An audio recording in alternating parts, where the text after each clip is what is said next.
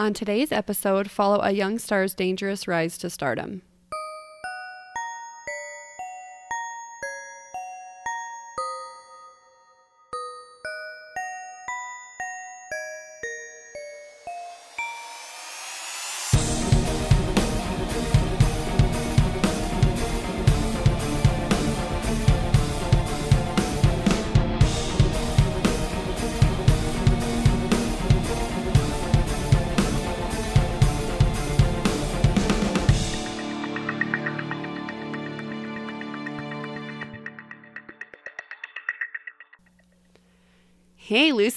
What's up, Erin?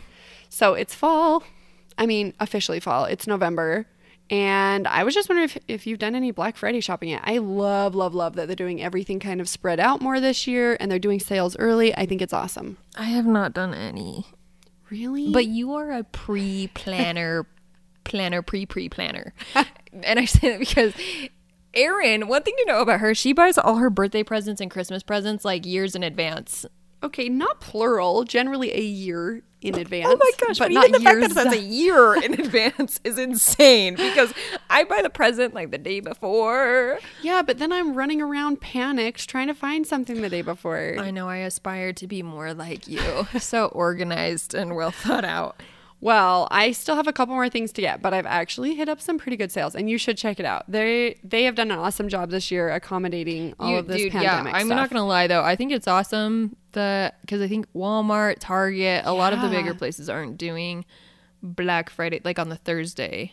Yeah, know. and it's just nice that it's ahead and they're kind of spread out so you can watch for different deals. So Yeah, I would encourage I everyone love, go check it out. Except for the fact that Tanner's like thinks our TV is trash. I can't tell the difference. what? He thinks it's bad quality, and I'm like, honestly, I feel like it's fine. but then, of course, Walmart on Black Friday for their Black Friday stuff was like, okay, here's a TV for like two hundred dollars or one hundred forty dollars, whatever. He's like, Lucy, listen to me. I said, Tanner, we need food. just kidding. We're not I that love, strapped for cash. I really, just I just love like newlywed problems. I really do. he's just a super into techie stuff and i just i need i i have to tell myself like okay get on his level sometimes because he obviously cares a lot about like he's he can tell you a million facts on anything But also, thank computers or he's TVs, into any of that. techie stuff, or we Oh. would not have gotten this podcast set up. Let's be real about that's that. true tanner you are a blessing and we appreciate you i just don't want to buy a new tv that's all i'm saying right now Well, speaking of new TVs, we're actually going to be talking about a lot of TV related stuff today in our episode. So we're going to jump right in. Today, our story focuses on a beautiful young woman, and her name is Rebecca Schaeffer. So, Rebecca was born in 1967 and she was an only child, and her parents just doted on her. And I can kind of relate to that. I only have one child right now, and me and my husband got in this big discussion because he was like, We really need to go to the store and come back without buying him things, or he's just going to think he gets something all the time. it's impossible he's too cute I know, right? he just bats those little Yeah, baby eyes and I it's know. like and says mom, mom. I know. oh my gosh But he knows. That's the problem. He knows he's cute. But Hudson then can take all my money. I don't even literally the next day, Justin came home from the grocery store oh shoot. with like a truck for him, and I'm like, um, didn't we just have this discussion? so that didn't apply to me, only to you. and I'm like, you didn't even have him with you, like begging for something. So I totally understand Rebecca's parents need to just dote on her. Yeah, so that's how it seemed with Rebecca and her parents. Her dad was constantly telling her she could be capable of anything, and he was constantly just reassuring her that she could do anything and that how great she was. So because of all of this attention and I think just her overall nature, she became a major overachiever. She grew up with a fairly normal childhood, but during her junior year of high school, she had the opportunity to model. Ooh. Yeah. I can't relate. I know, I can't either. so, this step launched the rest of her career. She began appearing in department store catalogs and even commercials. So, Lucy, do you even know what department store catalogs are? I don't know. Of course I do. Okay, not Are ones you- now. I'm talking like the two Back inch in the day, thick. girl, Yes. girl, girl, girl. Okay. Yo, especially speaking of Black Friday, that's hilarious because I feel like a lot of places would mail theirs out right before Christmas time before mm-hmm. Black Friday stuff. And that's when me and my brother would like look through and be like, "Yo, mom, we want this and this and this," because some of them would send toy catalogs and Yep. stuff. Also, my grandma had all the ones to like Macy's and a lot of those places. Yeah, that's what I was thinking of, like ZCMI, Sears, where you'd buy your those- yeah. bedding sets from. Yeah, Like, it go was through like and pick out they would comforter. have bedding, they would have clothing. They were just these huge catalogs. They And were fun. I actually kind of. yeah. I mean, I'm glad we're all saving paper now, really, but I kind of miss those. They're fun. Yeah, I mean, okay, good. I'm, I was worried that would really. Do. You always make your little comments that you think I'm a child. well, you are. I'm 25. So that's what started her career. She began modeling for those department store catalogs. And then her modeling career just really started to take off. So at the age of 16, Rebecca's parents let her move to New York on her own to pursue modeling, which that I was Wait, just at how old? 16. Dang. I know. I was very impressed that she was, I mean, but that goes back to her go getter nature. I think she was not afraid to just take the world by storm. I would be terrified to move even Also, to another city. My parents would not let me move by myself. Agreed. Yeah, and they, I'm not bagging on her parents. They probably No, just no, thought no. she was really capable. But to your credit, they actually talked about being nervous about her moving to New York. Like in a Register Guard newspaper, her parents talked about being concerned about her being in New York on her own. And they said that on Rebecca's very first day there, she was walking down the street and this random guy that she didn't know just reached over and tried to fondle her, and Rebecca punched him in the face. oh, good. Awesome. So I think that shows. what year was this again? Because that's amazing. I mean, yeah, this was, she was born in 1967. So Cool. Good for her. Go get her. Yeah, I think that shows to both sides of the scenario. I think it shows her parents were a little nervous about her going, but it also shows maybe why they would feel okay with her going because obviously can handle she can herself. handle Yeah. herself. So her success seemed to continue steadily climbing. She began to get more and more parts in TV and everything. Um, she appeared on a show called Guiding Light, as well as a show called One Life to Live. But at the end of that year, she decided she wanted to focus more on modeling than on the acting side of her career.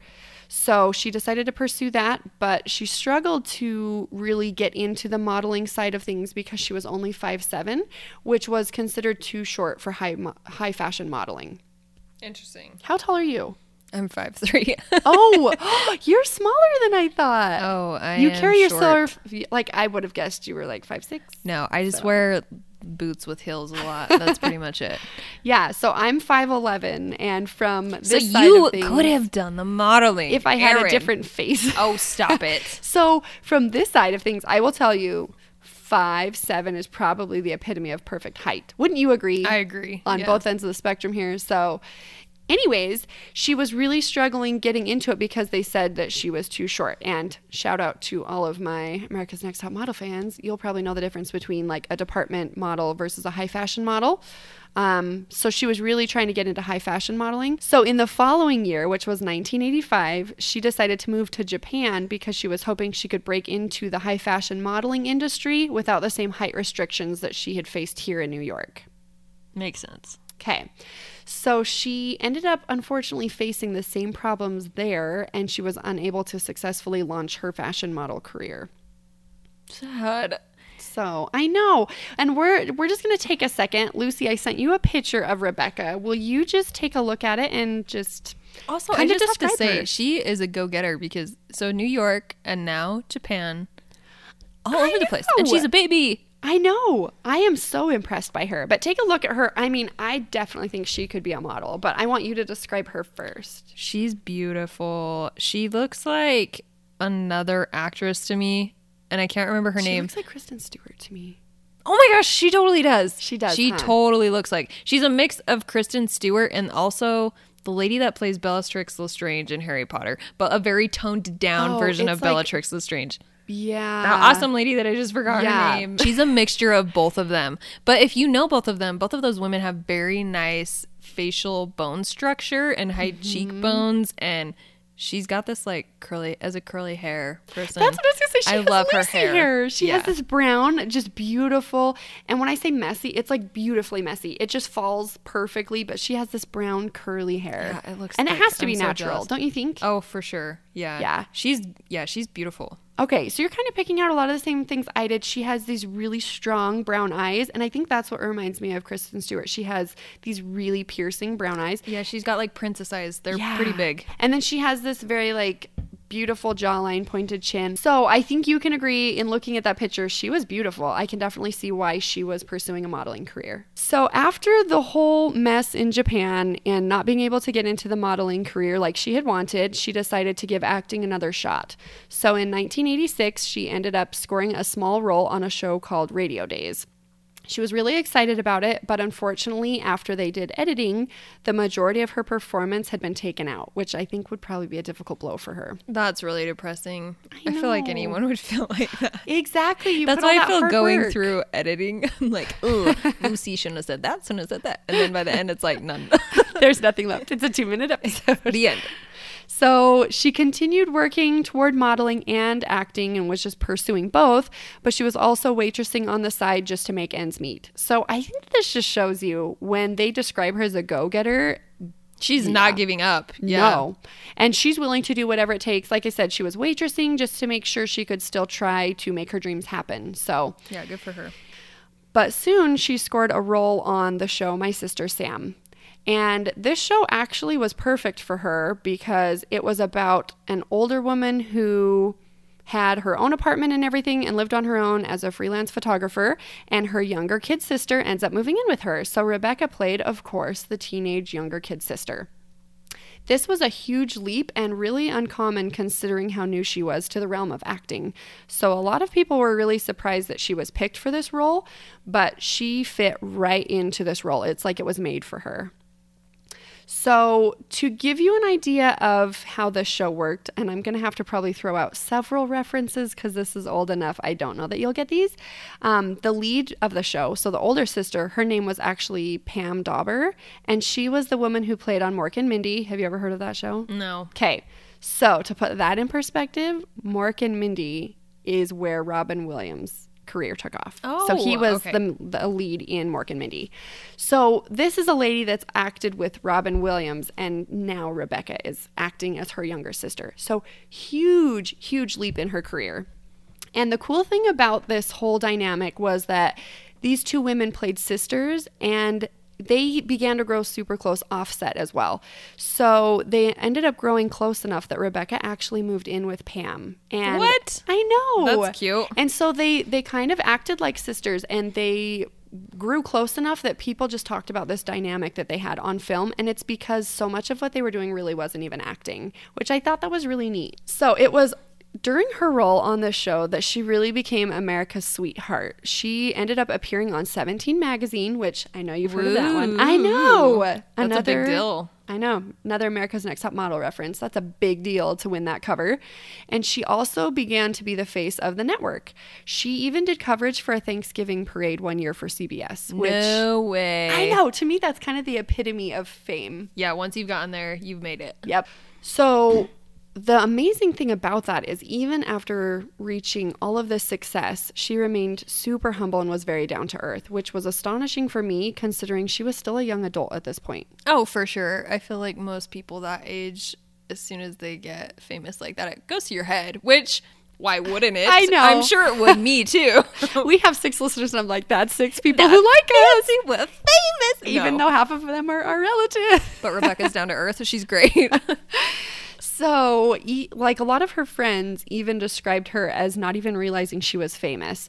They said she didn't live a very lavish lifestyle, and when she would attend signings for autographs, she was just very down to earth. In fact, one time when she went to attend a signing for autographs, she was so concerned people wouldn't even recognize her. And then all these young girls were like clamoring around her because they all knew who she was. That's adorable. Yeah, so I think that just kind of shows the type of person she was. And she seemed to be a really just genuinely nice person. She loved to just stay home and hang out reading books or just spending time with her cat on the weekends. She did not do Hollywood parties. Her boyfriend would talk about how, and he was actually a director at the time, and they talked about how she just wasn't down for the big lavish lifestyle, crazy parties, anything like that. She just wanted to be at home, like snuggled up in a blanket, which My kind of girl. I love her. I love that. know. She just seems like such a genuinely awesome person. So, Anyways, it was during her role on My Sister Sam that Rebecca began to get fan mail. Ooh. And oh, this no. Oh, added no. to the whole thrilling process for her. I don't think that the word fan mail in a crime show is ever a positive thing. You might be There's right. only so many ways that can go. I know. So for her, this was very exciting. It meant people really did like her. It was another, almost another step on the scale of fame for her. So she really wanted to answer all of these letters, send people personal notes, but her more experienced co stars advised her not to. They said, you know, just take the fan mail, read it, that's fine, but don't respond to all of these people. And this was really hard for Rebecca. She was so worried that she would hurt her fans, and she really wanted to send them something. So she kind of kept pushing the issue, and one of the co stars just said, Fine, send them like an unpersonalized signed autographed headshot and leave it at that. So that's kind of what she started doing. One of the fans writing her on a fairly regular basis was a young man named Robert John Bardo. And he sent her letters telling her all about himself and also just talking about how beautiful and talented she was. And Rebecca responded with a signed headshot, like she'd been told, and a simple phrase, something like, Thank you for your letter. It was the nicest I've received.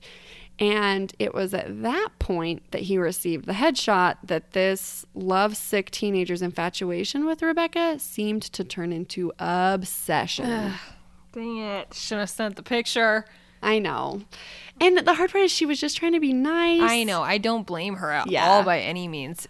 Just So- creepers be creeping.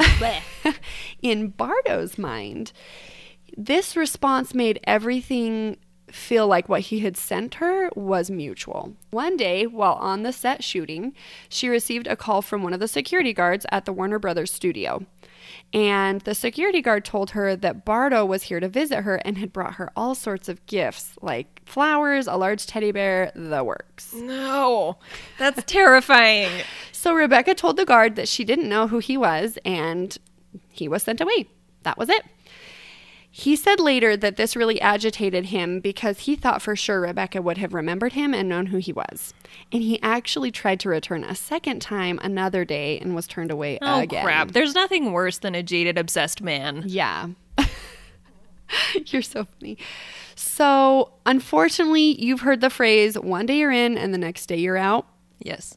Well, oh, no. unfortunately, My Sister Sam was a hit its first season, but by the second season, it was competing with The Facts of Life. The facts of life. Have you heard of that? No, I've never heard of oh that. my! You have to go. You have to watch at least one episode because there's a ton of memes going around that are like, "You're such a Blair," and you don't understand it unless you've I seen that don't. show. I've also never seen those memes, so I think you and I are indifferent. I have older friends. It's I'm fine. just kidding. It's okay. But that makes me really sad for her. Well, do me a favor and just watch one episode of The Facts of Life. But The Facts of Life ended up being a huge show. So once you know a little more about it, you can probably see why it was really hard for Does them it to give good compete advice, that show? I mean, The Facts of Life, that's a pretty strong name. Not really. I mean, it's your basic show about So they give crap girls. facts of I mean- life. you can't title a show Facts of Life if they're not accurate. Anyways, continue. Uh, so you could see why it was hard for my sister Sam to compete with this show. And unfortunately, they were unable to compete. And in their second season, they were canceled. I think this was probably really hard for Rebecca and everyone else involved too, because they went from, you know, the height of their career to just plummeting down so fast. But Rebecca rallied on. You know her, she's going to keep doing what she does. So Rebecca's success continued to steadily increase, and she ended up starring in a couple movies. And one of the movies that she starred in was actually called Scenes from the Class Struggle in Beverly Hills. That's a long title. I know. It's a really long Just from title. your face, I know it was a little bit of a struggle to say that. it was really fine. long. And this was her first role that included a love scene. Ooh, wait, Yeah. like what? Scandalous. you better not edit that out. Do not I'm edit it. That's Leave my Homer Simpson grr in there. So, according to one Fox News article, she was also rumored to be auditioning for a lead role in a pretty big film. You may have heard of it. It's called Pretty Woman. What? I know. She was auditioning for that? Yeah. So you can see, I Oh mean, my she gosh. slowly, like steadily, her career is just growing and growing. And she was going out for some pretty big roles. Yep. Okay. So I'm going to take a little bit of a detour here. I think you remember the lovesick teenager sending Rebecca love letters. Uh, of course, Barto. He's not going to disappear. Are you kidding me? Yeah. So I wanted to tell you a little more about him. So Robert John oh, Robert John Bardo was born January 2nd, 1970. So he was 3 years younger than Rebecca, just to kind of put that in perspective. Most of the articles I read about him referred to him as Bardo, so I'm assuming that's a nickname he went by. That's what we're going to call him throughout this show. Bardo had five siblings and he spent the majority of his childhood in Arizona, but he came across some turmoil along the way. And I can just tell you, having six kids in a family, because I have five siblings, it's it's a rough life, even if they're all normal and happy and everyone sort of gets along. It's just a rough life. So, anyways, he was reportedly abused by one of his siblings, and then he was later placed in foster care, and Oh, he became it. a suicide risk. That's hard. So Bardo's family his that's a weird name. Bardo's family history included some mental illness and he was later diagnosed with bipolar disorder. And at the age of 15, he was temporarily hospitalized in a mental facility and he ended up dropping out of school in ninth grade and he began he began working as a janitor for Jack in the Box. Oh, that's a really heavy life for a 15 year old. I know. So very I mean you can see he's had a lot of turmoil along the way. So Bardo had a lot on his plate, as you can see, and he suffered from mental illness. And according to a newspaper article, Bardo would lash out on pretty much everybody on a fairly regular basis. Reports from neighbors said that he would hold up offensive signs when they drove past. He would make messes in their yards and, you know, ruin their landscaping. And sometimes he would scream at them as if he had no idea who they were. So, in an 18 month period, he was actually arrested on three different occasions for charges relating to domestic violence and disorderly conduct. Oh, dang. Just with random people he didn't really know? Well, Yeah, or even like neighbors, close people like that. So, I think a lot of those instances actually did have to do with people that knew him. In fact, according to that same newspaper, one neighbor said that Bardo showed up at their home one evening and was screaming at them for being too loud. He reportedly said to them, If you don't shut up, I'm going to get my 357 Magnum and shoot you. oh my gosh. That's drastic. Right? And specific. Very specific. Yeah. I feel like that's pretty escalated for like turn your music down. I, mean, I feel like everybody gets a little cranky with their neighbors sometimes, but that's a little yeah. far. Yeah, heavy, right? So, based on these charges, he was actually required to enroll in a counseling program, which records show he never enrolled in. Of course he didn't. So, I don't really understand how that went unchecked. I don't know, but that's now a little he's disappointing. Writing Rebecca. uh-huh. Bad situation. So Rebecca wasn't even the first person that he'd become obsessed with. Mm. Bardo had actually become obsessed with another celebrity who had died in a plane crash, which is when his attention turned to Rebecca. This is going to go poorly. So, as Rebecca's career continued to rise, Bardo became more and more obsessed with her. It was like every role she appeared in spoke directly to him. And the more her success grew, the more his fascination with her grew. So, he thought that they were meant to be together. And when he saw Rebecca in that love scene that I mentioned earlier, it set him off. Oh, shoot. Yeah. Yeah. I'm sure it did. So you have to think he's been living in this alternate universe that they're meant to be together. She's just waiting for him. They're writing these letters. I mean, He thinks they're in their own love movie. uh huh. Yeah, And so when he uh, saw that, he felt betrayed. He was just sick, thinking that, that she had like cheated on him. Mhm, exactly. In his mind, she had she was supposed to be saving herself for him, and they were supposed to be together. So when he saw this, it just it destroyed him, and you can tell. I think just in talking about this, how much he struggles with reality. I Yeah, I mean, he has some mental illness that he's dealing with and that's seeped over into this. So, yeah. like I said, he is living which is in hard his own for universe. him. Obviously, that's got to be so hard to deal with, but it's also terrifying for her. Yeah, and Which I she think- doesn't even know yet, but it's uh, Yeah, I think you you described it best. He is feeling like his lover has betrayed him and he is just feeling like he can't, Can't handle it. handle it. Yeah. Mhm. So in his mind, he just hit the point where he feels like if he can't have her, nobody should.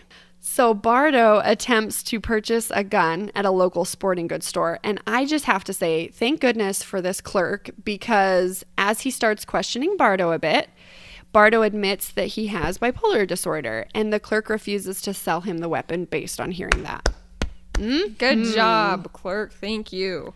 So Bardo, being frustrated he can't purchase a gun, then returns home and gives money to his brother and tells his brother he just wants him to get him a gun for, you know, just kind of shooting it, playing for oh around, Oh that type of thing. Which they are out in Arizona. I don't know what the exact area that Bardo lived in was like, but if they had a lot of desert around, I can see him saying like I just want to go shoot targets or whatever. Yeah, it wouldn't be super uncommon, but Yeah. come on, brother, you should know. I Probably not the best idea. And that clerk did his job. Mm-hmm. Dang it. So at the end of the day, Bardo's brother does go and buy him a handgun, and when he gives it to Bardo, he tells him that he needs to keep it in the safe unless he is with him.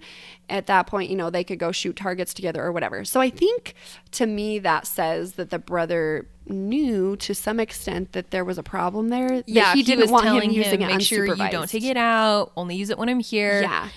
Probably if that was the case, you shouldn't have left it with him. I know. And to me, I think more than anything, they probably, obviously, he was a suicide risk because he was hospitalized for that. And so to me, it just, I don't know, it really surprised me that they felt comfortable leaving him with a weapon. But with that, Bardo set a plan into motion. So he actually paid a private investigator approximately $300 to locate Rebecca's personal address, which the private investigator does pretty simply by just requesting it from the DMV. That's all it took. Ugh, no. Mm-hmm. I don't like that. I hope they're a little more secure nowadays. We will see. Oh gosh. Okay. So, with her address in hand, Bardo then sets out on a bus, determined to meet his alleged soulmate. So, he has several items in his shopping bag and he's trying to locate the correct apartment complex. He has, of course, the signed photo that he got from Rebecca, and he's showing it to anyone that's passing by on the street, asking if they know where to find her. And people, I mean, you know how it is. She's near Hollywood, so people are just kind of like, "Nah, don't Yeah, bother me with don't that. They don't really know. Yeah. So he's not getting a whole lot of response, but a bunch of people later on remembered him approaching them with this picture.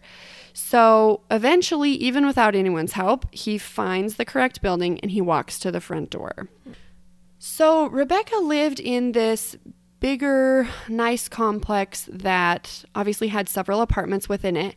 But the unfortunate part about her specific apartment was that the intercom was broken and she had moved in fairly recently and it hadn't been fixed yet. And on this day, Rebecca was preparing for a huge role that could change her career forever. She had set her sights on auditioning for the daughter in Godfather Part 3.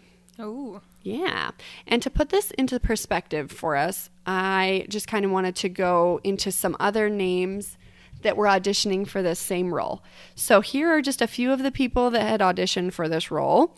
Winona Ryder and Madonna were what? considered. Dang. I know. That's a big deal. So I yeah, I feel like we need to hear that to really show the level of stardom associated with Rebecca. So, like I said, she was trying to prepare. This was a huge huge role for her and she was supposed to be auditioning later for the director, so she was waiting for a courier to drop off the script so that she could start rehearsing it and run lines. And so when she hears the doorbell, of course, She she's thinks it's thinking it's, a courier. yeah. So when she opens the door, it's not the delivery service person, obviously. But I bet you can guess who it is. Barto.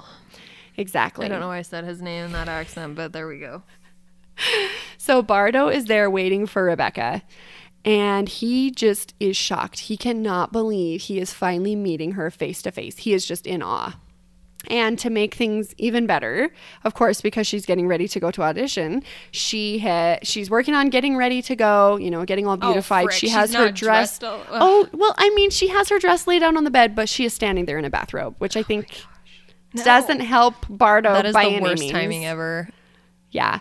So Bardo, in awe, tells her that he is her biggest fan and just continues to go on and on and on. We're assuming about how much he loves her. She tells him thank you, and then she just kind of says, You know, I'm in the middle of preparing for an audition. I'm so sorry. I don't have more time. She shakes his hand and just tells him, like, thank you so much for coming. Take care of yourself. And just kind of shoos him away. So I feel like considering the situation, she was very nice. She didn't just slam the door in his face or call security or anything. Well, yeah, this is coming from the same girl who wanted to write back every single person because she's just a sweetheart. I know. So she was really nice, but Bardo is not pleased with that reaction. He walks to a local diner and he just sits and reflects on the interaction that the two of them just had. And he just fumes and fumes and fumes and he's just furious. He's furious that she didn't give him the reaction, that she didn't know who he was, that she didn't just leap into his arms and ride off into the sunset. This was just not how their first interaction was supposed to go. He was expecting a much greater meet cute. So, Meet cute. yes. Have you seen the movie The Holiday? Yeah. I That's where I just watched that, and that's where I learned that word. Yeah. So, you want to tell anyone who doesn't know what that is? The meet cute is just like the part in the movie where the two people that are supposed to fall in love meet up. So if they like bump into each other at like a coffee shop or whatever it is, it's Yeah. the meet cute. Yep. It's the very first time the lovers meet. So, But yeah, he definitely had romanticized this way out of mm-hmm. proportion. yeah. And like I said, I feel like she was very courteous and really nice and generous considering everything that she had going on and not knowing who he was. But Bardo is furious. And so he's determined to try again. So he walks back to her house and decides to ring the bell for a second time. So Rebecca comes to the door, but when she sees Bardo, she's she stays fairly calm, but she's getting a little more frustrated at this point. So she again mentions that she has an interview she's preparing for, and she told him she really doesn't have time to sit and talk to him. Bardo at this point simply tells her that he forgot to give her something, and with that, he reaches into the shopping bag he's carrying and pulls out the gun and fires one shot into her chest. Oh, I know.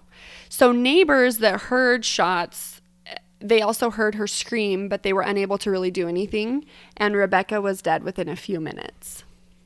so there wasn't really any chance that she could have made it. Mm-mm. Just where she was hit, she ended up passing away fairly quickly. Did Bardo just bolt? Good question. Bardo actually made it all the way back to Arizona by the same method he'd arrived on a bus. Oh my gosh. Which, how does that even happen? I don't know. And want to guess how he was caught? Hmm.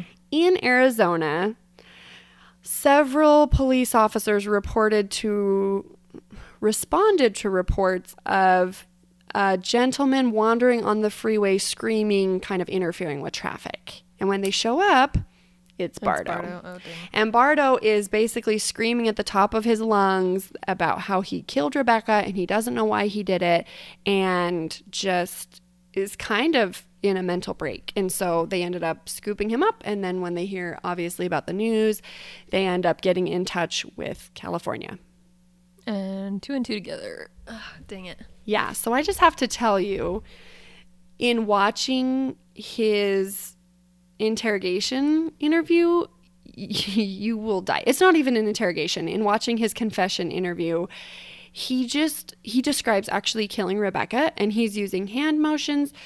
The best way I can describe it is you know how when you're talking about something really passionate that you're really Yeah. passionate about like a hobby or even a movie that you've seen that's really good and you just get really worked up and you're talking fast and you're using a lot of hand motions and you even your facial expressions are maybe a little over the top.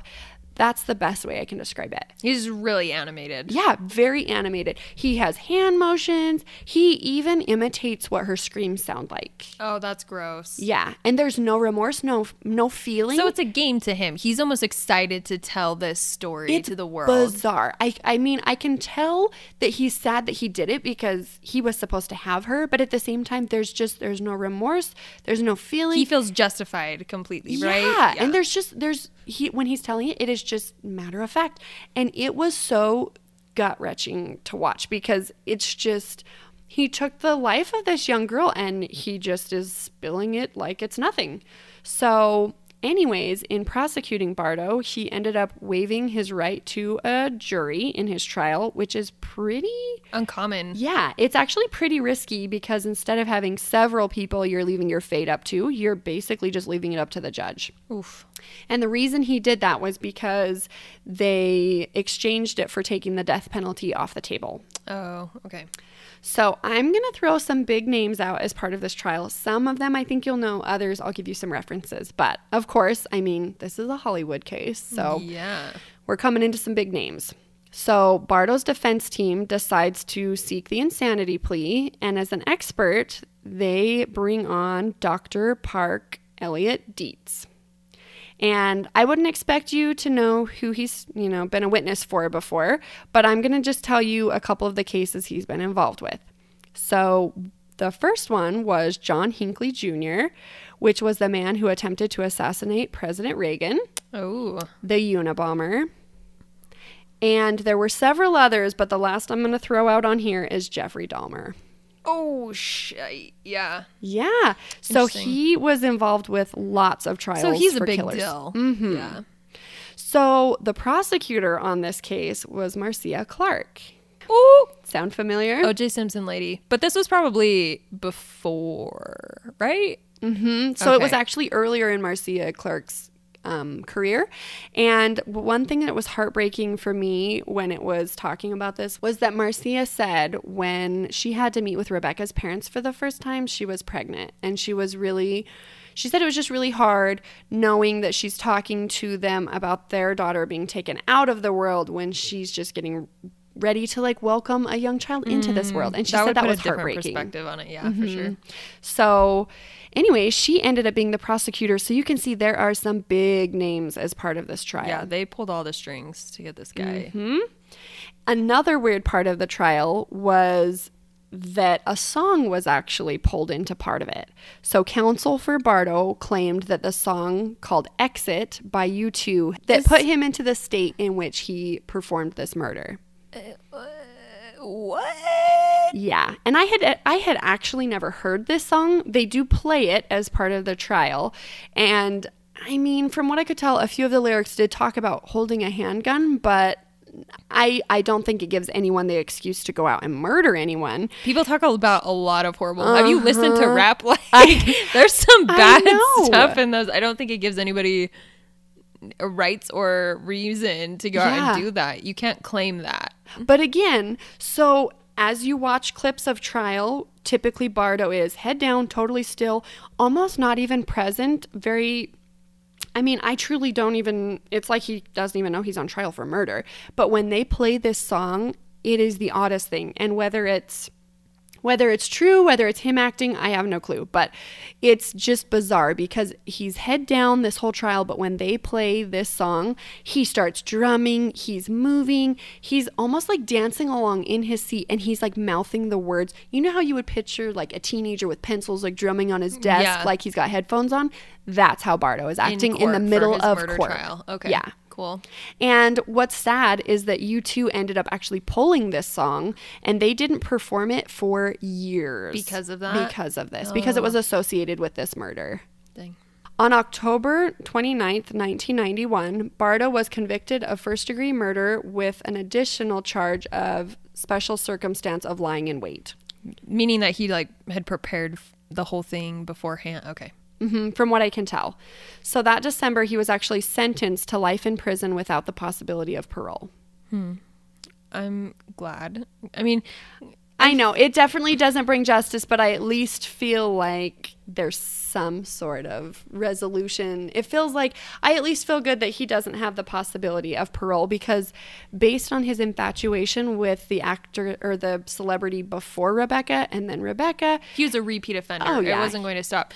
Did they? I mean, they looked into his insanity and everything, right? So, and it, he was cleared. It was all fine.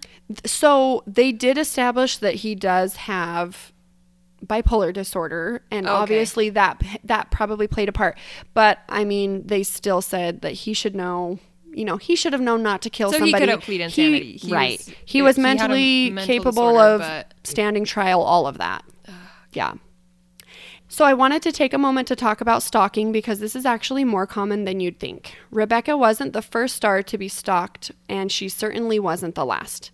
Taylor Swift, Keanu Reeves, and Kendall Jenner, Sandra Bullock, these are all stars who have dealt with obsessive fans who have taken their infatuation to a criminal level. Oh, girl, I know all about the Taylor Swift. I'm Swift sure ones. you do. Fun fact, everybody, I love Taylor Swift. love I mean, And- healthy obsession Yeah, level, healthy. But there's an clear. obsession there. No, I love Taylor Swift. Erin, not the biggest fan. I don't Well, mind her. No, she She's alright. She likes her. She just doesn't like her as to much the as I do. level that Lucy likes. So much her. so that Erin pranked me. She cut out a bunch of pictures of Taylor Swift one time and put it all over my stuff at work and on the sriracha. on my sriracha sauce in the fridge even. So, anyways, but yeah, it was a pretty big deal when she had her stalkers and it Mm-hmm. was terrifying. Yeah, and I think I don't know, it's just it's so sad that that's something that just comes with the territory and that that's something they have to worry about once they rise to a certain level. So Rebecca ended up touching so many lives while she was here for her short 21 years on Earth. And just to kind of reiterate, she was 21 at the time of her death, and Bardo was only 19 at the time that he Oh, killed her. Oh, they're so little. I know. And co stars, family members, and friends all rallied for change in her name. They just felt like this should not have ever been something that even happened to her. They were frustrated that Bardo was able to access all of the information that he did. Yeah, he did it in what, like a matter of days. That's insane. Oh, yeah. Let me go to the DMV and 300 get bucks. Yeah, Mm-hmm. 300 bucks. address. That's ridiculous. So they did, I mean, they just started doing rallies. Her co star from My Sister Sam, if you'll remember that Oh, older she lived sister. with? Mm-hmm. Yeah, okay. She did several interviews on TV just rallying for change on Rebecca's behalf. And it was because of this big push that the first anti stalking law was established. Oh wow. Yeah, and I think honestly, I think stalking still has a long way to go. I think a lot of times it's not taken as seriously as it should be, but it was at least a step in the right direction. So the first anti stalking law was established, and this meant that the DMV would now be restricted from providing confidential information. So hopefully this That seems like a duh duh duh moment for the DMV. I'm sorry, but why was that not a thing before? I know. It's unfortunate that they had to have this big of a push and such a tragedy to send waves to make I that thought change. that that had always been a thing. That's really unsettling. Oh, okay. It is. It's terrifying. I'm glad they And finally made the steps, but That's why I was watching an interview of one of these people that was making a push for it, and they said you could cut somebody off. Essentially, you could cut somebody off. They could basically get your driver's license or your driver's plate number, and they could just go to the DMV and be like, "Hey, I'm pissed off at this person. Give me their information." They could show up at your house. what? Oh yeah, it's not even, and I think that's the thing. This is not even just for. I mean, yes, definitely protect celebrities, but this is for everyday for people. everyone. You could say that about anybody and just get away with it. Oh my gosh. exactly. Anyone could show up and just get your information, which is terrifying. So it it really did make a good push for change, and a lot has come from it over the years. Anti-stalking law has continued to change, and like I said, I think it still has a ways to go. But it's at least headed the right direction. So, this was a very tragic situation, but I feel like, at least in Rebecca's legacy, many people, including some of Hollywood's biggest stars, as well as everyday people, are better protected by having their information protected. Yeah, I agree completely. And I mean, I do see why it's harder for stalking charges to be made just because they haven't done anything yet, technically speaking, besides harassing someone. But it's really horrible that a law couldn't be made until, you know, the extreme of the extremes happened where she was killed. So I'm sad that her life had to end just to make a law better for people to be safe. That's hard. I know, and right at the peak of her career, too. Oh, she had so much sad. potential, and she was clearly just a sweet, sweet girl, Mm-hmm. but also who was really dedicated and just an awesome light to the world. So, really, really tragic story. I agree. It makes me sad for her two parents, but I am glad that, like we said, that happening really instilled some change. And I think it shows that her parents, I mean, you can see where she gets that go getter mentality. Oh, for I think her parents have really pushed to improve things in our system. So, yeah. Yeah, sad story. Bardo So, Bardo. Yeah, darn you, Bardo. fan mail, never a Yes, good. so word. don't send us any fan mail. we love you. Love us from a distance, and we'll love you from a distance. we should love everyone from a distance right now, Yes. anyways. Yeah, So it's true fine. story. So, with that, we're going to transition into the carbs conclusions segment of our show. Yes.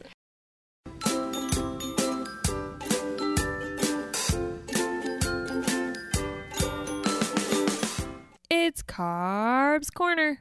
So we're really excited. We've been munching on Bella's chips and salsa. And again, they are located in Far West. And one thing I love about Bella's is that they have, what would you say, like eight different types of salsa, 10 different types of, of salsa? I feel like they have quite a few, yeah. Yeah. So you sit down at your table and they will give you, you know, the the standard just regular salsa, but then you can request all these other types of salsa to try, which is really awesome. They have like all sorts of like sweet salsas, really hot salsas, all sorts of different ones. I love so it. They have like a green one that's really good. But mm-hmm. I will be honest, the basic red salsa, oh, it's so good. I love tomatoey flavors and it kills it with that. I think it's so good. And Erin, I know that it's I like it. I will say it's not my favorite salsa from any restaurant because it is it's more it has a lot of tomato flavor. But I it's really it's flavor. still totally addicting and I ate the entire container. So and if you can try the other salsas, they're also fantastic. So, Mm-hmm. and their chips are just really, really good. I consider myself a tortilla chip connoisseur, and theirs are pretty high up there. Plus, besides their chips and salsa, they also have some other really amazing food that you should go check out if you're in the Ogden area and go give them some local support. Yeah, and I love that Lucy mentioned earlier that you can just drive through and get chips and salsa because Or any of their they, food, but- they give you this huge container of salsa and then they actually fill like a grocery bag with chips. So they do not skimp by any No, you're not getting like a tiny little order. Yeah. It's a ton and you can feed a family of 10 or a family of Lucy. Yeah, so go get yourself some chips and salsa. It's pretty yummy. it's amazing. Highly recommend. And their other food is really good too. They've got some amazing enchiladas and stuff.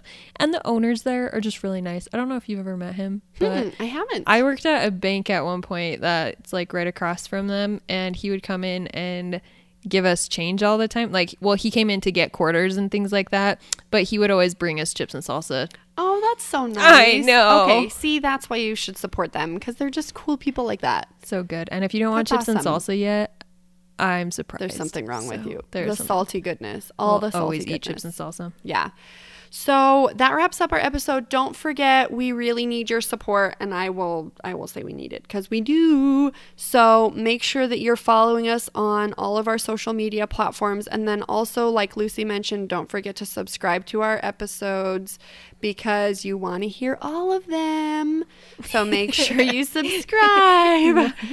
And also, if you have an awesome place for us to try the food from, or if you have a really cool case you'd like us to cover, make sure to check out our website and send in a form for that because we would love to cover a place or a case that you have heard of.